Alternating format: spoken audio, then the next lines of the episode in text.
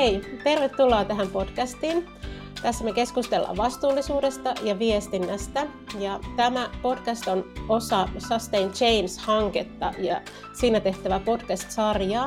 Ja se pureutuu tämä podcast-sarja vastuullisuuskysymyksiin yritysten näkökulmasta. Ja tämän päivän jaksossa me tarkastellaan sosiaalista mediaa ja sen roolia niin kuin yritysten toiminnassa. Eli millaista se voi olla ja mitä hyötyä tai haittaa siitä yrityksillä voi olla. Mun nimi on Johanna Halpek ja toimin yhtenä asiantuntijana tässä Sustain Change-hankkeessa. Ja minun nimeni on Mira Valkjärvi ja toimin hankkeessa niin projektipäällikkönä kuin myös asiantuntijana. Ja tervetuloa minunkin puolesta tähän jaksoon. Ja tänään meillä vieraana on Katariina Hellén Vilpeltä. Tervetuloa Katariina.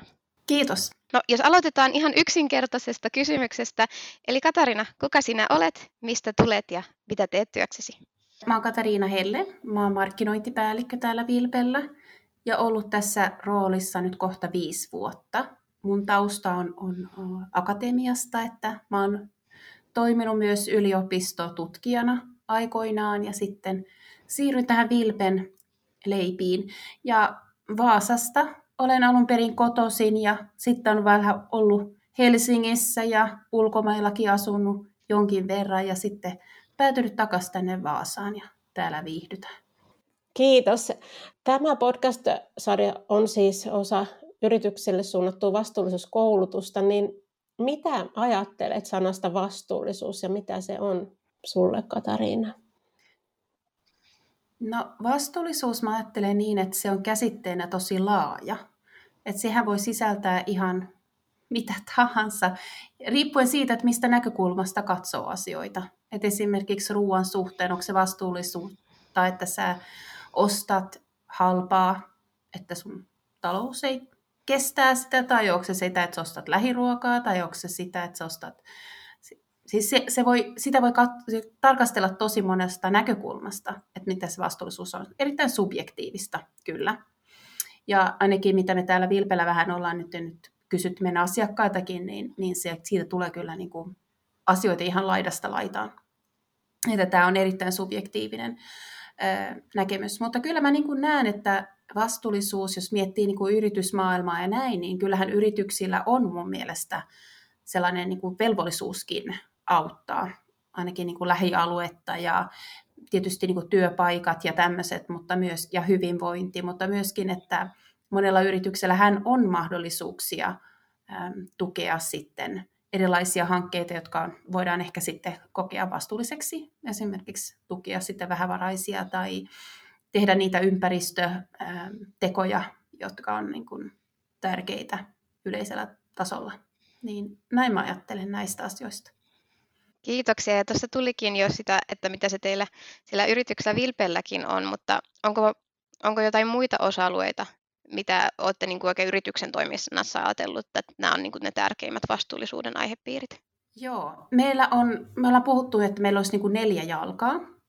Että ensimmäinen vastuullisuus, niin kuin tavallaan se jalka on se, että hyvät tuotteet, laadukkaat tuotteet. Tämä voi kuulostaa aika itsestäänselvältä, mutta myöskin niin, että jos miettii, että jos ne on kestäviä, jos ne on hyvälaatuisia, ne kestää tuolla katolla kaksikymmentä vuotta, niin se on vastuullisuutta, kun ei tarvitse koko ajan niin kuin vaihtaa tai jotain näin. Että sehän on hyvälaatuiset tuotteet ja semmoiset kestävät, niin se on tärkeä osa vastuullisuutta. Sittenhän meillä on tämä ympäristöasiat. Halutaan kaikilla puolilla, mietitään niin kuin hiilijalanjälkiä, energiansäästöä, kaikkea tällaista, mikä liittyy ympäristöön. Sitten meillä on myöskin ollut tämä sosiaalinen vastuullisuus, jota me ollaan ehkä, mä, voin, mä jopa väittäisin, että keskivertofirmaa me enemmän niin ollaan satsattu siihen. Eli meidän mielestä tämä me, meidän lähiympäristö, meillä on suuri vastuu siitä ja, ja tota, halutaan tukea sitä. Eli se tarkoittaa esimerkiksi koulutusta, että me ollaan lahjoitettu rahaa eri koululaitoksille. Se tarkoittaa myöskin, että tuetaan nuorten urheilua monipuolisesti. Me ollaan myöskin monta vuotta tehty yhteistyötä Hopein kanssa, tehty siinä erilaisia hankkeita, lahjoitettu rahaa ja, ja muuta. Ja Hopehan on sellainen yhdistys, joka tukee sitten perheitä, joilla on, on niin kuin taloudellisesti nyt vaikeassa tilanteessa. Niin, niin näitä ehdottomasti, se, tämä on meille tosi tärkeä asia. Ja sitten meillä on, on tämä neljäs, joka on tämä yhteisö, eli meidän työyhteisö. Eli se vastuullisuus, että meidän, meillä on, meidän henkilökunnalla on hyvä olla, ihmiset viihtyy työssä ja, ja haluaa olla täällä niin kauan kuin mahdollista työssä. Ja sitten myöskin, että, että jalostetaan sellaista me-henkeä. Ja tämä, nämä, nämä asiat on meille sitten sitä vastuullisuutta, mitä me ollaan ajateltu, että me halutaan myöskin viestittää totta kai. Tosi mielenkiintoisia asioita nostit esille ja saatte olla ylpeitä varmasti siellä Vilpellä, että näin, näin laaja näkökulma siihen vastuullisuuteen teillä on. Tänään me puhutaan sosiaalisesta mediasta ja erityisesti viraalimediasta, kuten TikTokista. Ja meitä kiinnostaisi ihan kuulla, että miten teillä päädyttiin hyödyntämään tätä sovellusta TikTokia.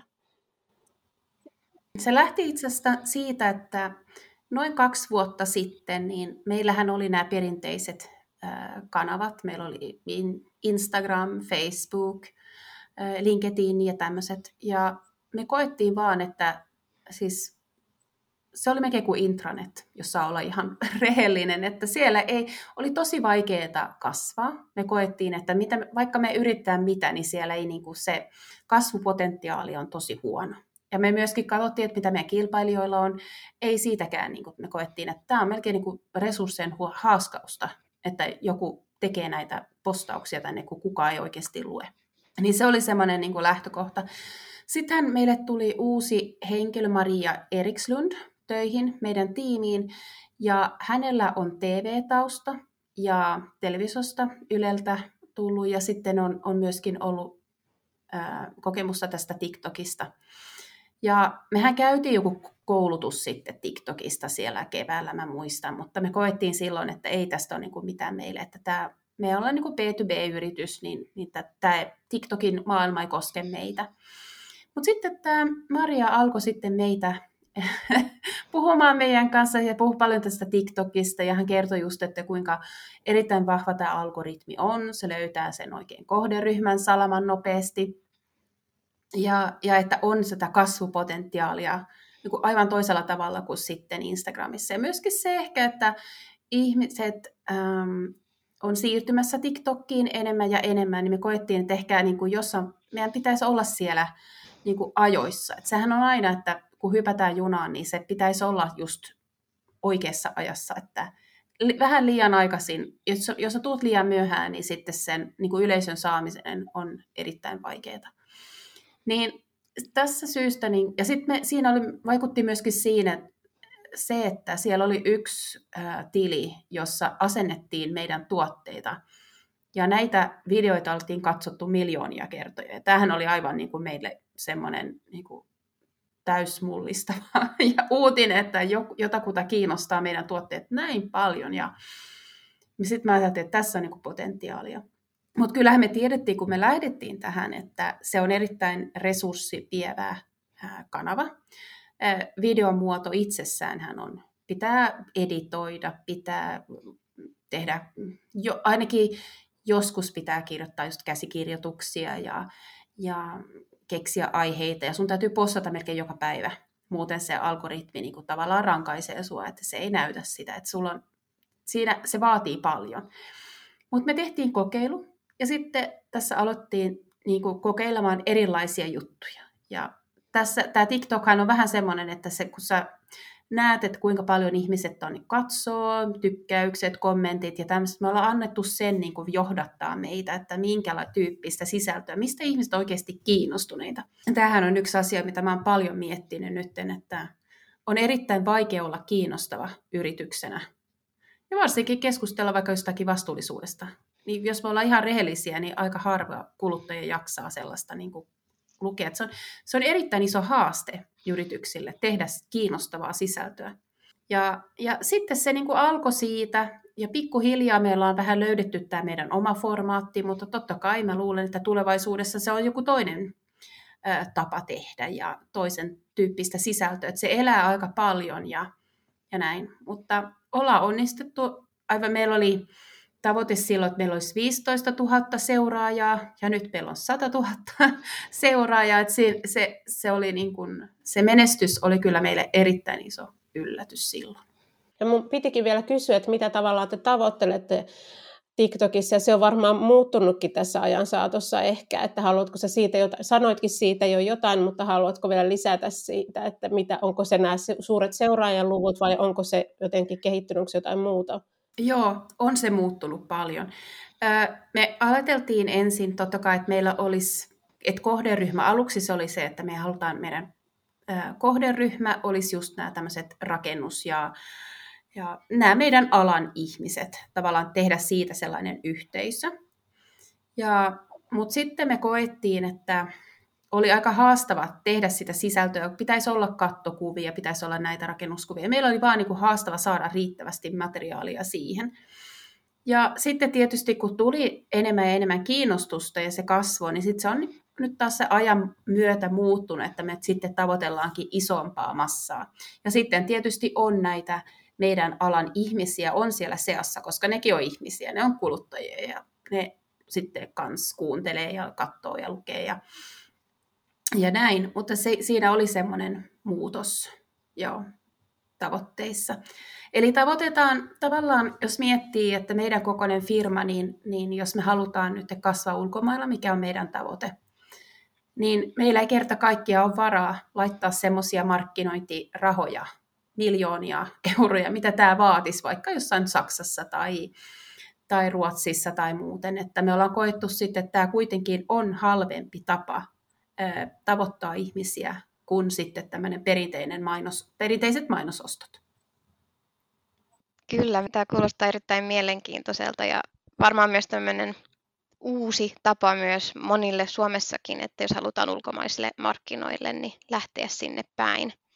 Mutta mua, mua kiinnostaa tietää se, että kun mä oon itse asiassa teihin törmännyt sieltä TikTokista ja, ja seurannut teitä, niin olitteko te itse yllättyneitä siitä, kuinka paljon suosiota teidän oma henkilöstö saa, että tietyt henkilöt saa omia seuraajia niin sanotusti, että he kyselevät, miten esimerkiksi heille kuuluu ja, ja että ihmisiä kiinnostaa nämä tarinat teidän talon sisällä?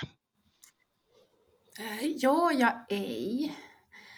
Kyllä siinä mielessä, että, että ähm, kyllähän me tiedetään, että täällä on kiinnostavia henkilöitä töissä, että ei siinä puoleen, mutta sitten, että ne ihmiset on niinku kiinnostuneita kuulemaan heidän elämästä ja heistä enemmän, niin ehkä joo osittain. Mutta toisaalta en myöskään ole yllättynyt, koska mehän, meillähän on semmoinen vahva tarinallinen ote siinä ja ihmiset, ja kyllä nämä on ne semmoiset asiat, jotka kiinnostaa ihmisiä paljon enemmän kuin sitten jotkut muut asiat.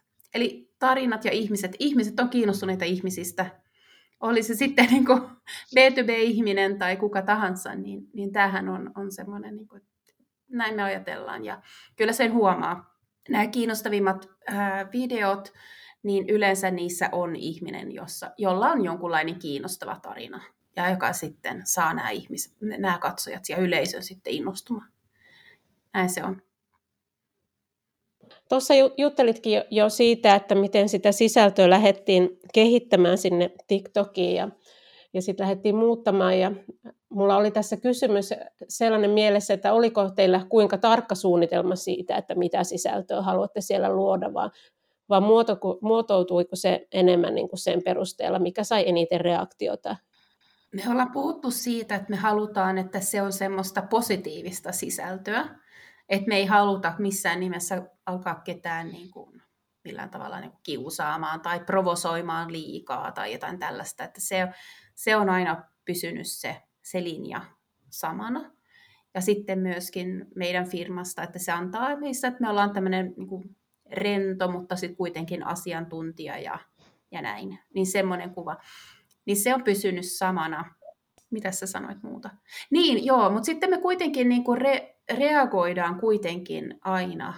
Me katsotaan, mikä toimii ja mikä ei. Kun se TikTokhan on sellainen media, että se, niin kuin se antaa, sä saat heti sen palautteen. Tämä ei kiinnosta ihmisiä. Siinä on vähän katsojia ja vähän kommentteja, niin sitten okei, okay, tämä, tämä oli floppi. Ja sitten sit yritetään katsoa, että mitkä on ne semmoiset tekijät, jotka yhdistää sitten näitä onnistuneita videoita ja yrittää tehdä enemmän sitä.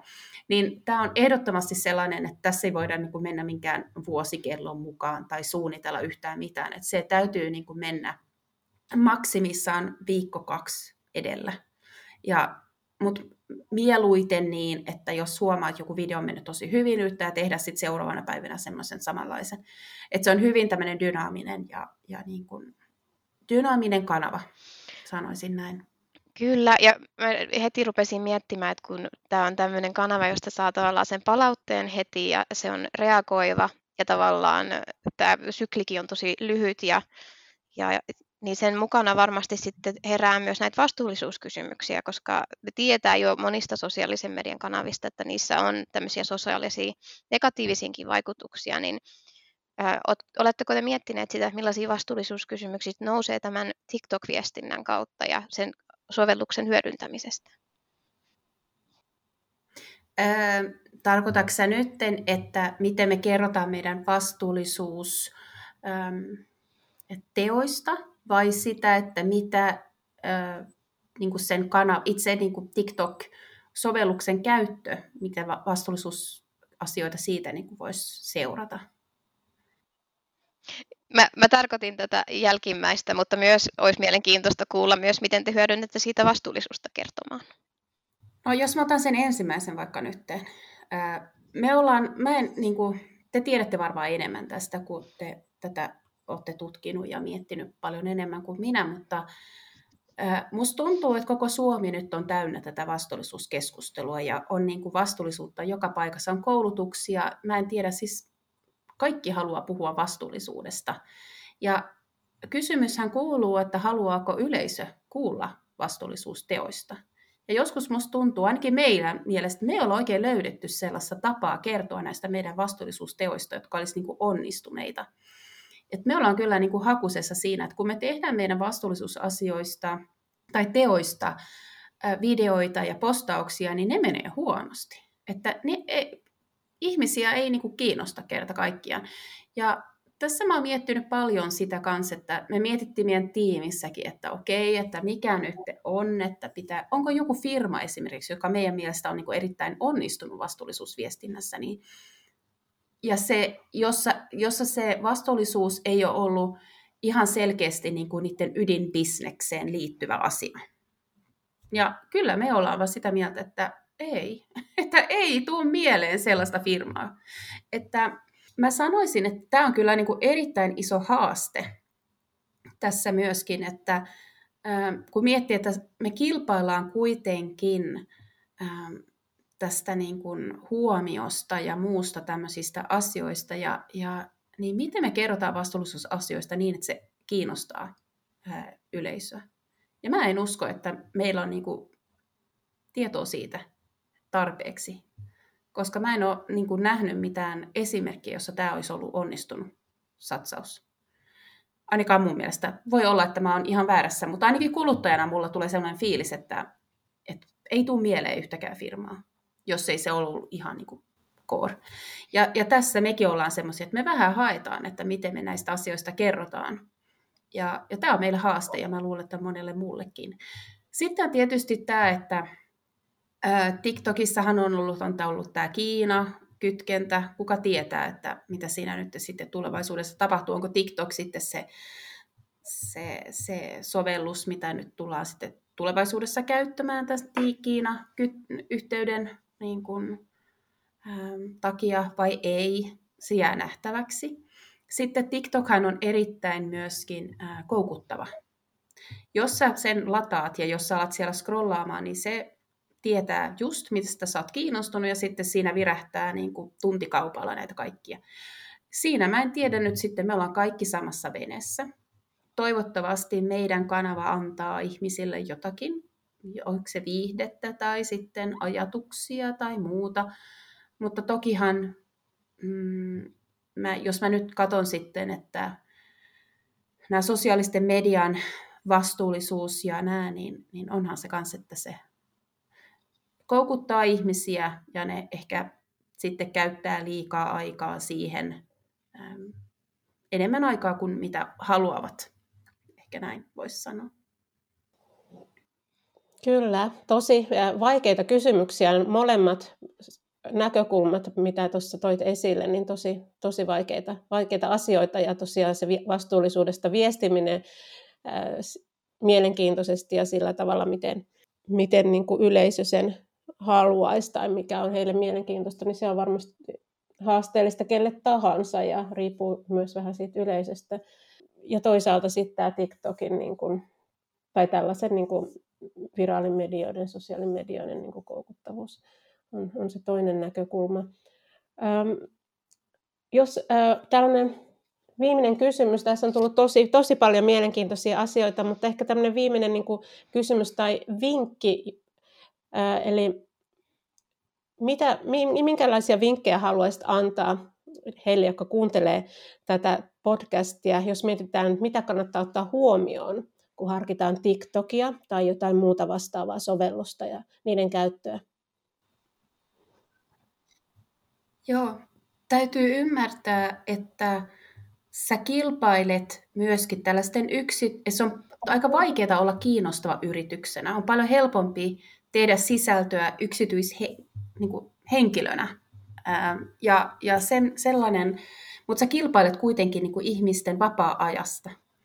Ja tämähän tarkoittaa, että ähm, kiinnostavan sisällön teko, niin, niin se ei enää ole, niin sä voit vaan niin kuin siitä niin kuin vasemmalla kädellä tehdä. Että siellä on joku nuori, tai niin nuori kuin mahdollista, ja sehän nyt vähän kuvaa tässä jotakin, ja ehkä siinä sivussa.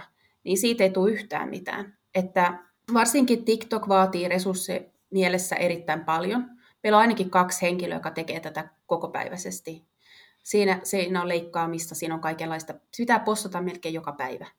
Tämä, tämä, tämä on niin kuin vaan realiteetti. Ja pitää miettiä tarkasti, että haluatko tähän ja onko mahdollisuutta tehdä. Sitten, mutta kyllä mä luulen, että se videoformaatti on tulossa, ja tämä on ehkä semmoinen asia, mitä yritysten täytyy miettiä enemmän ja enemmän. Ehkä ennen oli helppoa, että voi otti vaan jonkun Maijan tuolta, ja sitten se vaan teki siellä jotakin opiskelun ohessa ja, ja näin, mutta siis enää se ei välttämättä ole näin. Sitten on toinen asia, vinkki, mitä pitää, että täytyy olla seurata sitä analytiikkaa aika tarkasti, ja katsoa, että mistä ihmiset on oikeasti kiinnostuneita, ja sitten seurata sitä. Yleensä yritykset haluaa vaan kertoa itsestään. Siitä tulee semmoinen monologi, ja halutaan vaan kertoa, että meillä on nyt joku matto, missä on niin tällainen juttu. Niin se, semmoinen viesti on tarkoitettu, se on ehkä hyvä sellaiselle ihmiselle, joka on aika pitkällä jo tässä sen ostoprosessissa.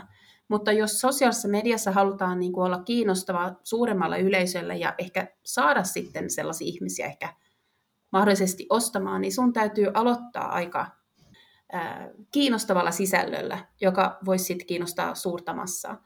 Ja sitten myöskin ehkä, että esimerkiksi ei missään nimessä olla liian myyvä. Täytyy ajatella heti, että heti jos sä yrität siellä olla liian myyvä, niin, niin se niin kuin ihmiset huomaa sen heti, ja, ja sitten ne rankaisee sua siitä, että miettii sen sijaan, että, että okei, että mistä, mistä nämä on kiinnostuneita ja mitkä, mikä voisi olla semmoinen niin kuin arvokas juttu heille. Semmoiset asiat, no TikTokissa ja tämmöiset videot, siinä mä ehkä sanoisin, että just tämä leikkaaminen vie aika paljon aikaa, niin voi, olisi hyvä harkita, että olisi joku ulkopuolinen, joka leikkaa, että siinä menee sitten just tämä tämmöisen ideointi ja, ja niin kuin kuvaus itsessään ja tämmöiset asiat, niin annetaan niille sitä aikaa tehdä sitä, jos ne on hyviä siinä, mutta sitten on joku tällainen, joka on hyvä leikkaamaan, niin se voisi leikata sitten erikseen, että se, semmoinen ehkä kannattaisi, sitä kannattaa harkita. Siinä oli tosi hyvin, tosi paljon vinkkejä, tosi hyödyllisiä vinkkejä. Kiitos. Kiitos. Kiitos minunkin puolesta, ja tämä on ollut erittäin mielenkiintoinen. Tässä on herättänyt paljon ajatuksia tähän vastuullisuuteen ja sosiaaliseen mediaan ja viestintäänkin liittyen, mitä me ei olla välttämättä vielä pohdittu itse, niin varmasti meidän yrityksetkin, jotka pääsevät tätä kuuntelemaan, niin saa uutta pohdittavaa itsellensä. Ja tosiaan halusin tähän loppuun muistutella, että täällä, täällä on tänään vieraana ollut Katariina Hellén Vilpeltä ja minä olen Mira Valkjärvi. ja minä olen Johanna Halpek ja kiitos Katariina vielä kerran, kun saatiin sut vieraaksi. Kiitos, että sain tulla. Tämä podcast on tuotettu Sustain Change-hankkeen aikana, jonka rahoittajana toimivat Euroopan sosiaalirahasto, Keski-Suomen elinkeino-, liikenne- ja ympäristökeskus ja Kokkolan kaupunki. React E U-hankkeet rahoitetaan osana Euroopan unionin covid yhdeksäntoista-pandemian johdosta toteutumia toimia. Yrittäjä liittyy edelläkävijöiden joukkoon.